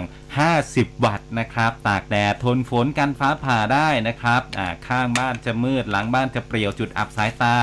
พื้นที่อันตรายนะ โจรก็กลัว อุบัติเหตุก็กลัวอืม อะไปติดนะครับ เพิ่มแสงสว่าง เพิ่มการมองเห็นในพื้นที่ที่ เราต้องการได้แบบไม่เสียค่าไฟเพิ่มนะครับขอแค่มีแสงแดด ถูกต้อง วันนี้มีโปรโมชั่นเหมือนเดิมนะครับอ่าซื้อ 1 แถม 1 นะครับ ราคาปกติ 2,580 บาท ลดเหลือเพียง699 บาทเท่านั้นเองนะครับค่ะสนใจโทรได้ที่ 02-114-3299 ครับ 02-114-3299 ครับ อืม นะคะ ก็ อะ ก็สนใจสามารถโทรไปได้นะคะ มาดูเรื่องของค่าเสี่ยงภัยโควิดกันบ้าง ช่วงนี้ก็มีมาให้ได้รับฟังกันเรื่อยๆ เมื่อวานนี้คุณหมอ ทวีสิน วิษณุโยธิน รักษาราชการแทนรองปลัดกระทรวงสาธารณสุข พูดถึงความคืบหน้าเรื่องเงินค่าตอบแทนเสี่ยงภัยบุคลากร สาธารณสุขที่ปฏิบัติงานในช่วงโควิด -19 บอกว่าสาธารณสุขเนี่ยได้รับการจัดสรรงบเงินกู้จากสำนักงบประมาณแล้วเมื่อวันที่ 18 ตุลาจำนวน 11,900 กว่าล้านบาทเนี่ยนะคะ ก็จะมีเรื่องของค่าตอบแทนเสี่ยงภัยช่วงตุลาคมปี 64 ถึงมิถุนา65 วงเงิน 11,516 กว่าล้านนะคะ แล้วก็ค่าตอบแทนการฉีดวัคซีนงวดเดือนพฤศจิกายน ถึงธันวาคม 64 วงเงิน 384 ล้านกว่านะคะ ซึ่งคุณหมอก็บอกว่าได้แจ้งหน่วยงานที่เกี่ยวข้องเร่งรัดจัดสรรงบประมาณดังกล่าวให้กับหน่วยงาน ในสังกัดกระทรวงสาธารณสุขแล้ว พร้อมทั้งกำชับให้หน่วยงานในพื้นที่จัดเตรียมเอกสารหลักฐาน แล้วก็เร่งรัดการเบิกจ่ายให้แล้วเสร็จภายในวันที่ 31 ธันวาคมนี้ ตามระเบียบพรบเงินกู้ต่อไป อันนี้พอพูดถึงเรื่องโควิดเนี่ยขณะที่นโยบายโควิดเป็นศูนย์ของต่างประเทศของจีนเองเขากำลังถูกวิพากษ์วิจารณ์นะคะว่า เป็นสาเหตุทำให้เศรษฐกิจถดถอย กรุงปักกิ่งเมืองหลวงของประเทศก็ต้องเผชิญกับ ความเสี่ยงกับการล็อกดาวน์อีกระลอกกับคุณผู้ฟัง หลังพบผู้ติดเชื้อโควิด -19 เพิ่มขึ้นเกือบ 200 คนในเวลาแค่ 10 วันเท่านั้นเองอืมสถานการณ์ที่กำลังเกิดขึ้นในกรุงปักกิ่งตอนนี้นะคะ ก็ยิ่งเป็นการตอกย้ำท่าทีของรัฐบาลจีนต่อมาตรการควบคุมการระบาด อย่างน้อยก็ในช่วงระยะเวลาหนึ่งต่อจากนี้ หลังจากที่ประธานาธิบดีสีจิ้นผิงกล่าวปกป้องนโยบายโควิดเป็นศูนย์บอกว่าเป็นนโยบายที่ประสบความสำเร็จเป็นอย่างมากในการปกป้องชีวิตของประชาชน ซึ่งรัฐบาลให้ความสำคัญเหนือสิ่งอื่นใด แล้วก็ส่งสัญญาณว่าจะยึดมั่นนโยบายโควิด เป็นศูนย์ต่อไปนะคะ แต่ว่าสำหรับเราเองเนี่ยก็ต้องระมัดระวังนะนะคะ เพราะว่ามาหลากหลายสายพันธุ์เหลือเกิน ตอนนี้นะคะไม่ว่าจะเป็น BQ BF นะไม่รู้ว่ามันจะมาอีกทีเมื่อไหร่นะคะก็ต้องทำร่างกายให้แข็งแรงเข้าไว้นะคะแต่ว่าถ้าอย่างที่บอกไป ติดตอนนี้ไม่ต้องถามหา ว่าไปติดจากที่ไหนอะไรยังไงเอาเป็นว่าถ้าติดแล้วก็รักษาตัวเองให้ดีที่สุดละกันนะติดก็คะคือติด อืมติดก็คือติดแหละตอนนี้นะคะคือถ้าเป็นเมื่อก่อนเราจะแบบว่าเฮ้ยเราไปติดจากไหนอะวันนั้นเราไปนั่นโน่นนี่เธอหรือเปล่าฮะตอนนี้เอ้าอ๋ออ๋อติดติดอ๋ออ๋อรักษาตัวเองแต่ตอนนี้ตามนั้อนอฟฟิศเราติดกันเยอะแล้วนะ จริงเหรอ จริงทำไมดิฉันไม่รู้ข่าว เราอยู่คนละชั้นกันไง อ๋อ ก็เล่านั่นคนละจัดที่นับเออได้นะ ติดไปก็รักษาสไง องสองนะอืมเนี่ยติดไปก็รักษาอยู่ครับบ้านพักรักษาตัวนะคะ แต่ว่าจริงๆเราสามารถ work from home ได้ครับทำงานกันต่อไปนะคะ คือยังจะมาทำงานก็ได้อยู่อ่าใช่ไหมใช่ใช่แต่ว่าพันะกคะเถอตามตามเขาเรียกว่าอะไรนะเอ่อ ข้อตกลงขององค์กร ใช่ใช่อืมนะฮะแต่ว่าถามพักเถเพื่อนร่อะวมงานกันนิดนึงนะถ้าถ้าไม่สบายเออคือมันไม่ไหวจริงๆก็พักก่อนอืมถามนะฮะเพื่อนร่วมงานนิดนึงว่าเขาโอเค หรือเปล่าเพราะว่าบางทีเนี่ยใช่ใช่มาทำงานด้วยกันได้นะคือถึงแม้ว่าจะใส่หน้ากากแต่เพื่อนร่วมงานก็แบบอาจจะระแวงใช่บางบางคนตัวคนคนเดียวไม่เป็นไรแต่ว่าบางเขาคนมีแบลูบกน้อย มีครอบครัวไงมีพ่อแก่แม่ชราอะไรอย่างนี้นะครับอืมใช่ค่ะอ่าไปดูสถานการณ์น้ำท่วมกันบ้างครับ คุณอืมผู้ฟังสถานการณ์น้ำท่วมตอนนี้ยังไม่พ้นวิกฤตหลายพื้นที่นะครับ เมื่อวานนี้เกิดเหตุพนังกั้นน้ำแม่น้ำชีแตกนะครับ ที่จังหวัดร้อยเอ็ดใกล้กับสถานีสูบน้ำปากสะเดา หมู่ที่ 5 บ้านคุ้งสะอาดตำบลนาเลิงอำเภอเสรภูมิ มวลน้ำมหาศาลครับทะลักลงพื้นที่ด้านล่างตำบลนางเลิงตำบลขวาวนะฮะแล้วก็ตำบลนางงาม มีนาข้าวกว่า 30,000 ไร่นะครับแล้วก็ประชาชนตามหมู่บ้านต่างๆ รวมกว่า 2,000 ครัวเรือน หลังจากเกิดเหตุเนี่ยเจ้าหน้าที่แล้วก็ชาวบ้านก็ช่วยกันกรอกกระสอบทรายนะครับ ใส่ถุงบิ๊กแบ็กเนี่ยลงไปอุดพนังกั้นน้ำที่มันแตกขยายวงกว้างไปกว่า 8 เมตร ลึกประมาณ 10 เมตรนะครับ ก็นำนำรถแบ็คโฮเนี่ยอ่ามาตอกต้นยูคาลิปตัสเนี่ยเป็นเสาเข็มก่อนที่จะหย่อนถุงบิ๊กแบ็กลงไปปิดเส้นทางน้ำนะครับ โดยนายทรงพลใจกลิ่มผู้ว่าราชการจังหวัดร้อยเอ็ดนะครับอืมก็นำคณะไปอำนวยการอย่างที่เกิดเหตุ ก็คาดว่าจะอุดรอยแตกร้าวเสร็จได้เมื่อวานนี้แล้วนะครับ โดยเหตุการณ์ที่เกิดขึ้นเนี่ยมีบ้านเรือนประชาชนก็ยังไม่ได้รับผลกระทบนะครับ แต่ว่ามี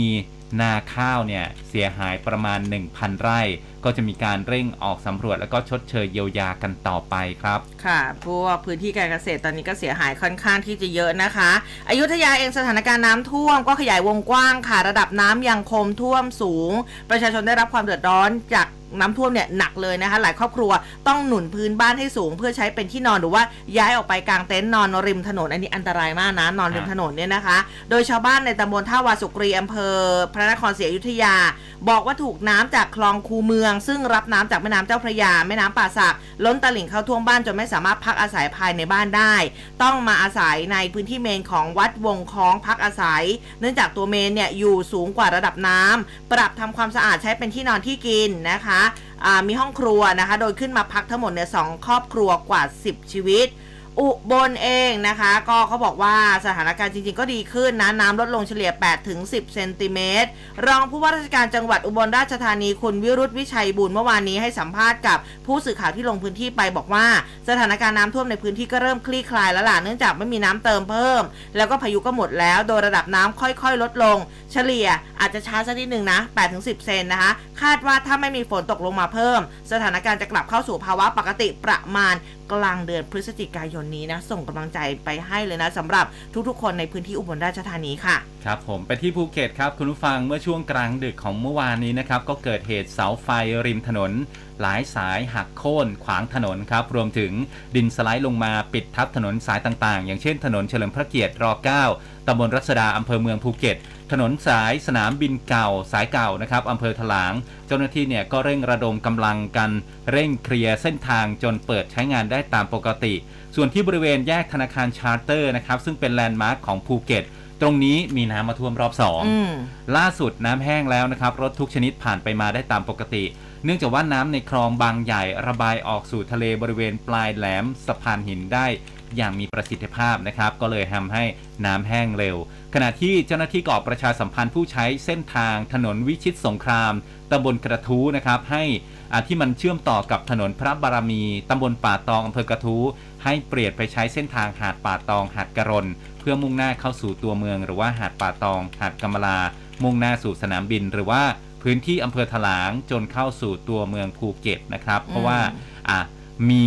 ดินสไลด์เกิดดินซุดตัวเป็นทางยาวบริเวณโค้งแรงดัน หน้าสนามยิงปืนทางขึ้นเขาป่าตอง ก็เลยทำให้ตรงนี้ต้องมีการปิดถนนไม่ให้อืมรถสัญจรเพื่อความปลอดภัย รอหน่วยงานที่เกี่ยวข้องเข้ามาสำรวจ แล้วก็วางแนวทางในการซ่อมแซมกันต่อไปใช่ครับค่ะเพราะว่าเมื่อวานที่อุ้มที่อุ้มบอกไปอุ้มเห็นภาพเนี่ยมันค่อนข้างที่จะน่ากลัวมากอืมๆเลยทีเดียวนะคะแล้วก็นักท่องเที่ยวหรือว่าใครที่ไปภูเก็ตแล้วต้องมาสนามบิน เผื่อเวลานิดนึงนะนิดนึงที่บอกเนี่ยไม่ใช่ชั่วโมง 2 ชั่วโมงนะคะ3ถึง4ชั่วโมง 3ถึง4ชั่วโมงเลยทีเดียวค่ะ ผู้อำนวยการท่าอากาศยานภูเก็ตก็บอกว่า คือท่าอากาศยานเนี่ยเขาเปิดปกตินะ ไม่มีเที่ยวบินยกเลิกจากสภาวะอากาศ ก็อาจมี delay บ้าง ต้องบินวนรอประมาณสัก 10ถึง15 นาทีบ้าง แต่ว่าไม่มีการยกเลิกนะคะ ก็จะดีเลย์ช่วงที่มีฝนตก ส่วนในท่าอากาศยานภูเก็ตก็ยังไม่มีน้ำท่วมนะคะ เป็นห่วงประชาชนที่เดินทางมาสนามบินนะคะ ก็ฝากติดตามสถานการณ์ด้วย แล้วก็แจ้งประชาสัมพันธ์ขอให้ผู้โดยสารเผื่อเวลาเดินทางมาที่สนามบินประมาณ 3-4ถึง4ชั่วโมง มาดูที่พังงาค่ะ เมื่อวานนี้ประมาณเที่ยงผู้สื่อข่าวบอกว่าฝนตกหนักต่อเนื่อง บนถนนเพชรเกษมโดยเฉพาะตลาดสดบางเนียงอำเภอตะกัวป่า น้ำนี่เอ่อล้นท่วมผิวการจราจรถนนเพชรเกษมอย่างต่อเนื่อง คือเรียกได้ว่าสูงกว่า 60 เซนติเมตรนะคะปอพพังงา ร่วมกับเทศบาลตำบลคึกคักค่ะ เขาต้องนำเครื่องสูบน้ำขนาดกลาง สูบน้ำได้ 28,000 ลิตรต่อนาทีเนี่ยมาเร่งสูบน้ำตลอดทั้งวันทั้งคืน ก็เรียกได้ว่าไม่มีทีท่าว่าจะลดนะคะเพราะว่าฝนเนี่ยมันตกต่อเนื่อง สตูลเองฝนก็ตกหนักแล้วก็กระจายในหลายพื้นที่ค่ะ เกิดน้ำป่าได้รับผลกระทบแล้ว 6อำเภอนะคะ มีอำเภอมะนางอำเภอควนกาหลงอำเภอทุ่งว่าอำเภอท่าแพแล้วก็อำเภอเมือง น้ำยังไหลทะลักเข้าท่วมโรงเรียนบ้านดาหลามหมู่5ตำบลเขาขาวอำเภอละงู ต้องเร่งขนของขึ้นที่สูงกันจ้าละหวันค่ะ แล้วก็ท่วมบ้านเรือนพืชสวนไร่นาหนทาง ถนนหนทางในตำบลเขาขาวตำบลละงูตำบลน้ำผุดนะคะอำเภอละงูนี่เขาบอกว่าไม่สามารถเดินทางสัญจรไปมาได้ กระบี่เองฝนก็ตกหนักติดต่อกันหลายชั่วโมงค่ะ น้ำป่าจากเทือกเขาพนมเบญจา ไหลลงคลองก่อนล้นตลิ่งไหลเข้าท่วมบ้านเรือนหลายสิบหลัง บางจุดเขาบอกว่าน้ำท่วมสูงกว่าเมตรนะคะอปทแจ้งเตือนประชาชนที่อาศัยริมคลองทับปริก คลองกระบี่ใหญ่ตำบลทับปริกเนี่ยนะคะ ให้ขนย้ายทรัพย์สิน ไปเก็บในพื้นที่ปลอดภัยแล้วก็อพยพออกจากพื้นที่ค่ะ อืมนะครับ นี่ก็เป็นสถานการณ์ น้ำท่วมนะคเอรัอบในหลายพื้นที่ คุณมีเพิ่มเติมอีกไหมน้ำท่วมอ่าไม่มีแล้วไม่มีไปเรื่องอื่นนะครับ ได้ค่ะอะมีเรื่องของธนาคารกรุงศรีอยุธยาคุณผู้ฟังทำไมคะแจ้งงดให้บริการชั่วคราว แทบจะทุกช่องทาง วันไหนคะอ่าเดี๋ยวสิใจเย็นอ๋อดิฉันก็มีมีบัญชีอยู่ดิฉันวันไหนคะๆเออ นะฮะ ก็มีรายงานข่าวแจ้งมาวันเสาร์อ่า22 ตุลาคมอะนี้เดี๋ยววันนี้ไปตั้งถแต่อนเงินก่อน ตั้งแต่3ามทุ่มเป็นต้นไปนะอืมธนาคารกรุงศรีอยุธยานะครับ เขาจะงดให้บริการผ่านช่องทางต่างๆ เพื่อยกระดับแล้วก็เพิ่มประสิทธิภาพระบบของธนาคาร เป็นเวลา 15 ชั่วโมงนะครับแล้วก็จะเปิดให้บริการอีกทีเนี่ยเช้าวันอาทิตย์อ่าไม่เช้าเลยนะ วันเที่ยงของวันที่ 23 นะฮะ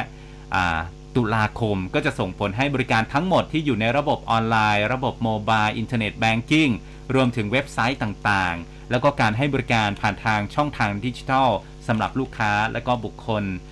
ลูกค้าธุรกิจเนี่ยจะไม่สามารถใช้งานได้ชั่วคราวนะครับ ก็ขอให้อ่าใครที่ใช้บริการของกรุงศรีนะครับธนาคารกรุงศรี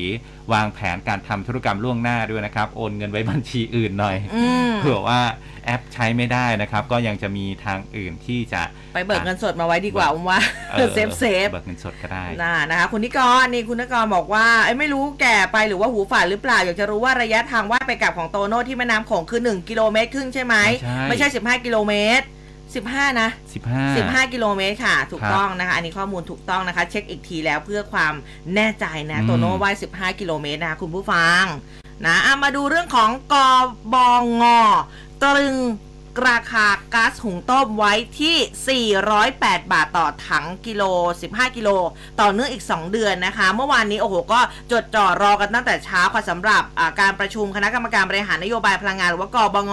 ที่มีคุณสุพัฒนพงษ์พันธ์มีชาวรองนายกรัฐมนตรี แล้วก็รัฐมนตรีว่าการกระทรวงพลังงานเป็นประธาน ก็มีมติตรึงราคาก๊าซหุงต้ม LPG ภาคครัวเรือนไว้ที่ 408 บาทต่อถัง 15 กิโลกรัมอีก 2 เดือน นั่นก็คือ 1 พฤศจิกายนนไปจนถึง 31 ธันวาคมนี้ เพื่อดูแลค่าครองชีพให้กับประชาชนในช่วงที่สถานการณ์ราคาพลังงานเนี่ยยังผันผวน ซึ่งทางคุณพรชัยจิรกุลไพศาลผู้อำนวยการสำนักนโยบายและยุทธศาสตร์สำนักงานกองทุนน้ำมันเชื้อเพลิงหรือว่าสกลชบอกว่า16 ตุลาคม 65 ฐานะสุทธิกองทุนน้ำมันเชื้อเพลิง ยังคงติดลบอยู่ที่ 125,690 ล้านบาทนะคะ แบ่งเป็นบัญชีน้ำมันติดลบ 84,126 ล้านบาท แล้วก็บัญชี LPG ติดลบ 42,564 ล้านบาทค่ะ แต่ว่าอะนะตอนนี้เนี่ย เราต้องใช้ก๊าซหุงต้มในราคา 408 บาทต่อถังกิโลเอ่อถัง 15 กิโลกรัม แต่ก็มีบางคนถามว่าว่า 408 บาทเนี่ยมีจริงหรือเปล่า เพราะว่าบางคนทำไมเขาบอกว่าเขาซื้อมากกว่า เอาละฮะเออนะคะ เพราะว่ามันมีบางทีมันมีค่าขนส่งบ้างอะไรบ้าง อันนี้อาจจะต้องเช็คกับ ร้านนิดนึงค่าบริการเออบางทีมันเหมือนกับว่าอ่าถ้ามาส่งอาจจะบวกไปหรือว่าถ้าคุณไปรับที่ร้านเนี่ยคุณจะได้ 408 บาทนี่แหละ แต่ว่าคุณต้องไปรับถังมาเองไง มันจะมีแบบนี้ด้วยมันจะมีแบบนี้ด้วยยังไงก็ลองเช็คไม่ในเช็คอะ ในสาขาที่ตัวเองคือไม่หมายถึงว่าคนที่แบบว่าอยากจะได้ 408 บาทอ๋อ ไง เออนะคะแต่ว่าคือบ้านอุ้มก็ไม่เช็คนะ แล้วก็ ก็มาส่งบ้นอุ้ไม่ได้เถอะช็คเออก็มาส่งเถอะแก๊สไปรับหมดเองมันจะแล้ว แพงกว่านั้น เพราะว่าไข่เจียวฉันอยู่ในในกระทะ รออยู่อะไรแบบนี้มันก็มีอยู่ครับ นะคะเออแต่ว่าก็เข้าใจนะปากท้องแล้วก็คือมเงินแต่ละบาทของของแต่ละคนมันไม่เท่ากันไงครับนะคะ อันนี้ก็อาจจะต้องเช็คแล้วก็สอบถามกันสักนิดนึงนะครัคะบเอาไปการเมืองฮะคุณผู้ฟังค่ะนายชินบรบุญยเกียรติสสนครศรีธรรมราชพักประชาธิปัตย์นะครับอืมพูดถึงกรณีที่พักก้าวไกล เขาเสนอแก้รัฐธรรมนูญใน 9 ประเด็นรวมถึงเสนอ ให้แก้ไขประมวลกฎหมายอาญามาตรา 112 นะครับบอกว่า จุดยืนพักประชาธิปัตย์ชัดเจนนะครับ จะขอแก้ไขรัฐธรรมนูญในทุกประเด็น เสนอให้มีการตั้งสภาร่างรัฐธรรมนูญมายกร่างรัฐธรรมนูญทั้งฉบับ ประเด็นใดที่ทำให้รัฐธรรมนูญเป็นประชาธิปไตยมากขึ้น อันนี้ก็ไม่ขัดนะครับ แต่ว่าไม่เห็นด้วยกับการแก้ไขมาตรา 112 และก็หมวดที่เกี่ยวข้องกับพระมหากษัตริย์พักประชาธิปัตย์เห็นด้วยกับการประทำประชามติ ไปพร้อม ๆ กับการเลือกตั้งครั้งถัดไป ให้ประชาชนได้มีส่วนร่วมในการแสดงความคิด จะแก้ทั้งฉบับหรือไม่นะครับ ส่วนความคิดเห็นพักอื่นจะเป็นยังไง ในช่วงของการเลือกตั้งจะพูดคุยกับประชาชน แสดงให้เห็นว่าพักประชาธิปัตย์เนี่ยยืนหยัดอุดมการยึดมั่นการปกครองในระบอบประชาธิปไตยที่มีพระมหากษัตริย์ทรงเป็นพระประมุขนะครับ แล้วก็จะแก้ไขรัฐธรรมนูญให้เป็นไปตามหลักธรรมาภิบาลนะครับ อีกพักหนึ่งนะครับ คุณวราวุฒิศิลปะอาชารัฐมนตรีกระทรวงทรัพยากรธรรมชาติและสิ่งแวดล้อม ในฐานะหัวหน้าพักชาติไทยพัฒนา พูดถึงจุดยืนของพรรคชาติไทยพัฒนาต่อการแก้ไขประมวลกฎหมายอาญามาตรา 112 บอกว่าพรรคพรรคชาติไทยพัฒนาก็คือไม่เอาไม่ยุ่งด้วยนะครับอืมตั้งแต่เกิดมาเนี่ยจนถึงทุกวันนี้ก็ไม่เห็นคนทั่วไปเขาจะมีปัญหากัน อีกทั้งปัจจุบันมีบุคคลธรรมดาเนี่ยยังมีคดีหมิ่นประมาทอยู่ในชั้นชั้นศาลตั้งหลายร้อยหลายพันคดี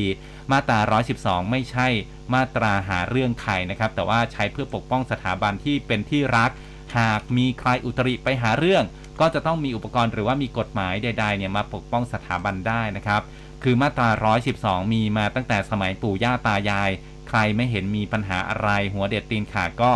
ต้องมีมาตรา 112 ให้ดินกลบหน้าก็ไม่ยอมแก้มาตรา 112 แน่นอนครับ อืมนะคะอะมาดูอื่นๆกันบ้างนะคะ เมื่อวานนี้ที่โรงแรมแก้วสมุยอำเภอเมืองจังหวัดสุราษฎร์ธานีค่ะ คุณนิพิษอ่าคุณนิพิษอินทรสมบัติ รองหัวหน้าพักสร้างอนาคตไทย แล้วก็ประธานภาคใต้ พร้อมกับผู้บริหารพักร่วมประชุมกันเนี่ยนะคะ ในพื้นที่จังหวัดสุราษฎร์ธานี ชุมพรนครศรีธรรมราชแล้วก็พัทลุง เพื่อระดมความคิดเห็นในการสร้างนโยบายพักร่วมการภายใต้ยุทธศาสตร์ ระดมสมองสร้างอนาคตค่ะ คุณนิพิษก็บอกว่ามียุทธศาสตร์ที่ชัดเจนแล้ว 2 เรื่องก็คือการแก้ไขปัญหายาเสพติด โดยเฉพาะในส่วนของการดูแลผู้ป่วย พักเนี่ยมีนโยบาย 1อำเภอ 1 ศูนย์บำบัด 1 ศูนย์รักษา ก็มีเป้าหมายว่ายาเสพติดจะต้องหมดไปในทุกพื้นที่ ส่วนเรื่องที่ 2 ก็คือการแก้ภาระหนี้ของประชาชน บอกว่าตอนนี้เรามีผู้มีรายได้น้อยถึงกว่า 20 ล้านคน ที่จะต้องเริ่มตั้งแต่เข้าไปแก้ปัญหาหนี้นอกระบบ ก็ต้องยอมรับว่าที่ผ่านมาพักการเมืองที่มีฐานเสียงหลักในภาคใต้ ไม่มีนักคิดนักวางแผนเพื่อดึงศักยภาพของภาคใต้ออกมาใช้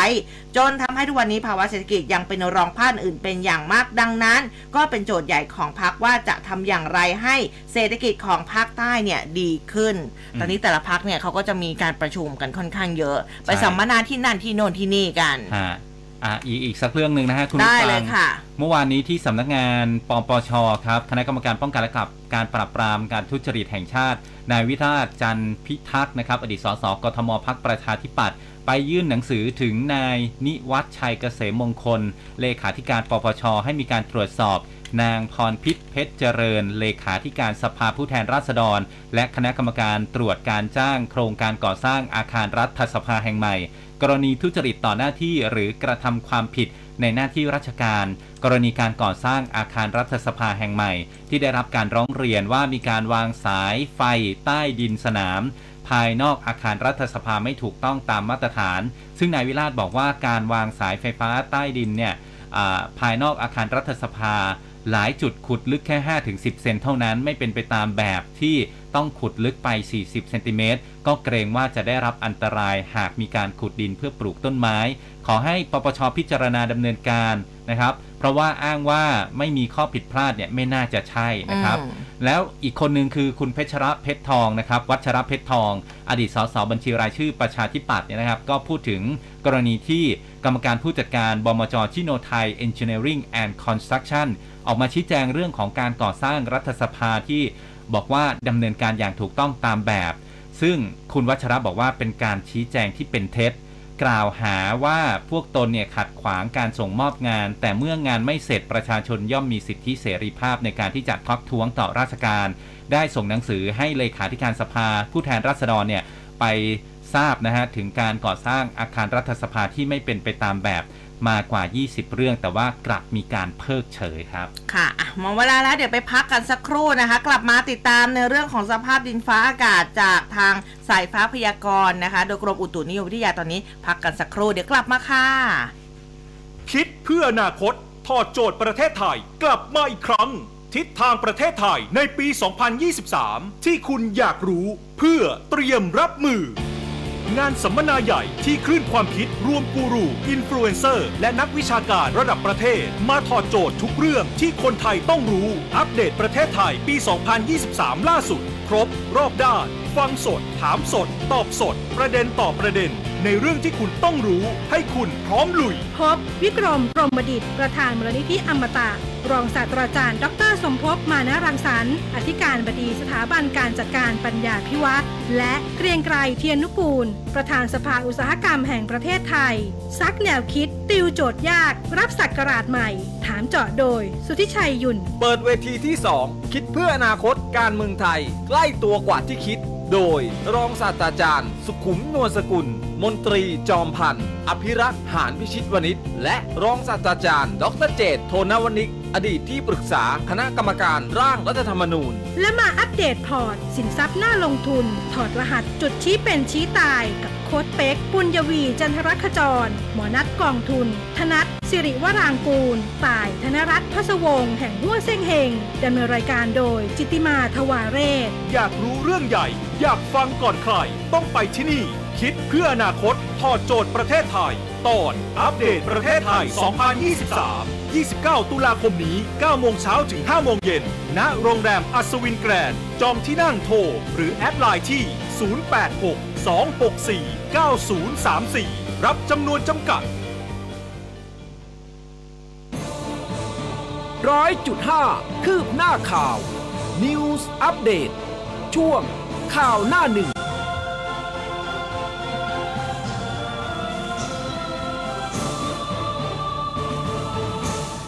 ช่วงสุดท้ายของรายการนะคะวันนี้เราไปคุยกับคุณโกศินทร์เสียงวัฒนะค่ะหัวหน้าเวรพยากรณ์อากาศกรมอุตุนิยมวิทยาในช่วงสายฟ้าพยากรณ์กันค่ะ สายฟ้าพยากรณ์โดยกรมอุตุนิยมวิทยา สวัสดีค่ะ ครับผมครับ สวัสดีครับ ค่ะคุณโกศินทร์คะวันนี้สภาพดินฟ้าอากาศบ้านเราจะเป็นอย่างไรเห็นว่ากรุงเทพวันนี้จะมีฝน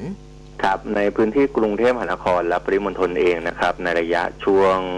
หนึ่งถึงสองวันเนี้ยนะครับ ก็มีโอกาสที่จะมีลักษณะของฝนเข้ามาได้บ้าง เนื่องจากว่าลมในบางระดับนะครับ ก็เป็นลักษณะของลมตะวันออกเฉียงใต้ ซึ่งเป็นลักษณะของลมที่พัดนำความชื้น จากทางด้านอ่าทะเลอ่าวไทยเข้ามาในโซนอืมภาคกลางตอนล่างโซนกรุงเทพและปริมณฑลรวมทั้งในโซนภาคตะวันออกนะครับ เลยทำให้ในพื้นที่เนี้ยน่าจะมีฝนเข้ามาได้ด้วย รวมถึงในโซนภาคตะวันออกเฉียงเหนือบางพื้นที่นะครับอืมที่อาจจะมีลักษณะของฝนเล็กน้อยได้บ้างนะครับ ก็เป็นลักษณะฝนทั่วไปมากกว่า ไม่ได้เป็นลักษณะของฝนฟ้าขนองนะครับ ค่ะ ตกแบบคือปล่อยๆไหมคะหรือว่านะครับลักษณะของฝนก็จะเป็นลักษณะของฝนเล็กน้อยถึงปานกลางนะครับ โดยส่วนใหญ่ก็จะเป็นฝนเล็กน้อยอืมตกลงมาก็ผลกระทบก็คงจะไม่ได้เยอะมากนัก แต่ว่าน่าจะเริ่มมีฝนเข้ามาในช่วงหนึ่งถึงสองวันเนี้ยนะครับอ๋อหลังจากที่ครับในช่วง สัปดาห์ที่ผ่านมาเนี่ยฝนหายไปนะครับครับอืมโอ้กำลังว่าจะเอารถไปล้างอยู่พอดีนี่เบรกไว้ก่อนนะครับ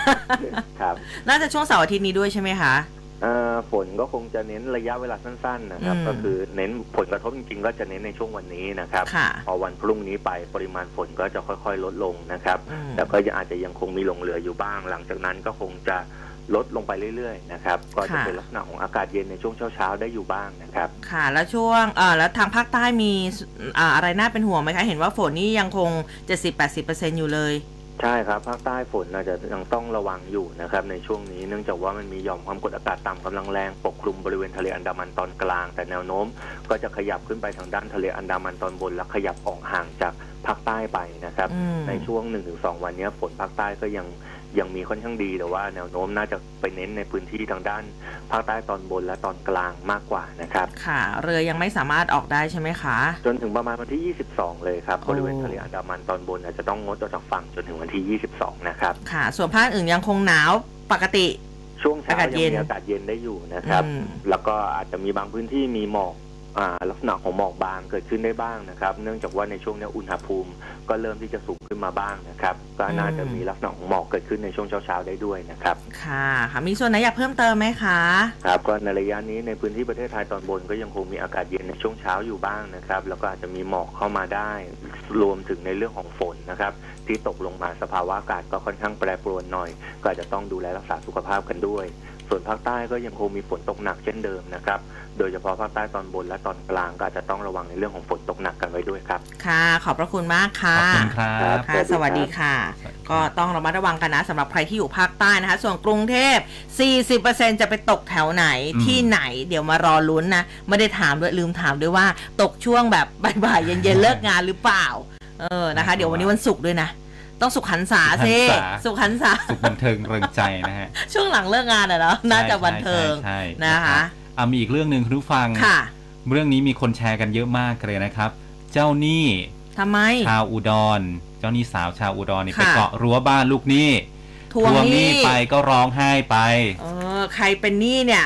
ยืมเขาไว้เนี่ยไปคืนบ้างนะเออก็บางมัทีนเขาก็ไม่มีเหมือนกัน มันไม่ใช่เงินน้อยๆเลยนะคุณผู้ฟังที่ค่ะจังหวัดอุดรเนี่ยหญิงวัย 39 ปีนะครับไปร้องเรียนที่ศูนย์ดำรงธรรมจังหวัดอุดรธานี แล้วก็มาร้องต่อสื่อมวลชนอีก บอกว่าโดนคนสนิทนี่แหละยืมเงินไปล้านแปดโอ้โห แล้วก็ยังไม่ได้คืนเลยนะอืมติดตามทวงเงินยังไงลูกหนี้ก็ไม่ยอมจ่าย อีกทั้งสามีก็ยังจะมาขอเลิกอีกนะครับ ถ้าหากตามเงินจำนวนนี้กลับคืนมาไม่ได้ ล่าสุด สาวเจ้าหนี้รายนี้นะฮะก็ขอความช่วยเหลือไปยังอ่าเฮียเปียกนะครับซึ่งเป็นเจ้าของเพจเฮียเปียกช่วยด้วย เป็นคนกลางในการเจรจาไกล่เกลี่ยติดตามหนี้จากลูกหนี้ เดินทางไปที่บ้านลูกหนี้นะครับที่หมู่บ้านจัดสรรหรูๆแห่งหนึ่งเลยที่เขตชานเมืองอุดร พอไปถึงเจ้าหนี้ก็เรียกลูกหนี้ที่อยู่หน้าบ้านเนี่ยแล้วก็ขอร้องให้ใช้เงินที่ยืมไปเนี่ยเอามาใช้นะฮะอืมขอให้ออกมาพูดคุยกันเพื่อหาข้อสรุปแต่ ลูกหนี้ก็ไม่ยอมออกมาพูดคุยด้วย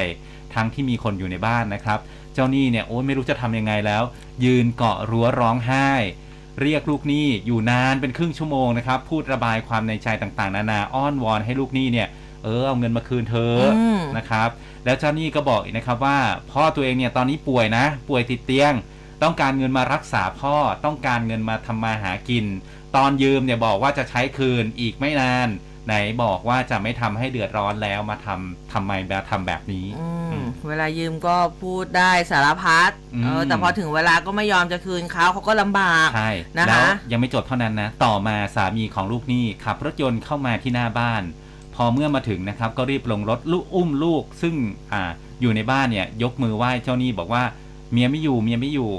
มีแต่ลูกที่อยู่บ้าน แล้วก็เชิญให้เจ้าหน้าที่เนี่ยเข้ามาตรวจสอบ เจ้าหน้าที่เขาไม่ได้เข้าไปนะฮะสุดท้ายก็มีการนัดหมายมาเจรจากันอีกครั้ง ซึ่งถ้าหากเจรจาไม่ลงตัวอาจจะต้องมีการดำเนินคดีทางกฎหมายกันต่อไปครับอืมนะอะอันนี้เรื่องเออของเจ้าหนี้ลูกหนี้เนี่ย มันก็มีอยู่ในสังคมกันเยอะอะนะคะแต่ว่าอย่างที่บอกไปนะคือคือถ้ายืมอะแล้วคือถ้ามีก็คืนเถอะเพราะว่าบางที เจ้าหนี้เองเขาก็เดือดร้อนเออนะคะ อันนี้ก็ฝากกันไว้ด้วยนะคะ นี่คุณผู้ฟังก็พูดถึงเรื่องของอาค่าก๊าซหุงต้มมา นี่บางคนบอกว่า 418 บาทบ้าง มีบางพื้นที่ 460 บาทโอ้คือเยอะมากครันะบสำหรับค่าก๊าซหุงต้มเนี่ยนะคะอะคุณผู้ฟังนะคะ ก็เป็นอย่างไรกันบ้าง เดี๋ยวพรุ่งนี้เรามาคุยประเด็นนี้กันต่อเรื่องของราคานะคะ แต่ว่าวันนี้เนี่ยครับ คุณซาซิมาบอกว่า เรื่องหนี้สินเนี่ยไม่อยากจะพูดเหมือนกัน พูดแล้วมันเจ็บช้ำน้ำใจเอออัอันนี้ไม่แน่ใจว่าเป็นลูกหนี้หรือเจ้าหนี้เออนะคะอะ น่าจะเป็นเจ้าหนี้เอ้ยพรุ่ง น่าจะเป็นเจ้าหนี้นะ อ่าพรุ่งนี้นะคะเรากลับมาเจอกันเวลาเดิมค่ะตีห้าจนถึงหกโมงเช้านะคะสำหรับข่าวด้านหนึ่งวันนี้ลาไปก่อนแล้ว สวัสดีสวัสดีค่ะครับร้อยจุดห้าคืบหน้าข่าว News Update ช่วงข่าวหน้าหนึ่ง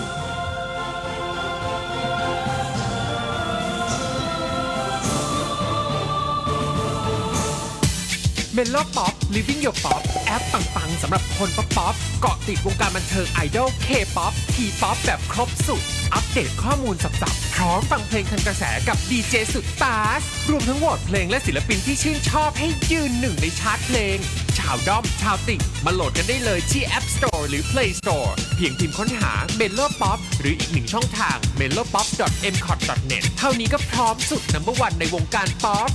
Living your pop. Melo pop. Pop. Pop. วิเคราะห์ข่าวร้อนเจาะลึกอัดแน่นด้วยข้อมูล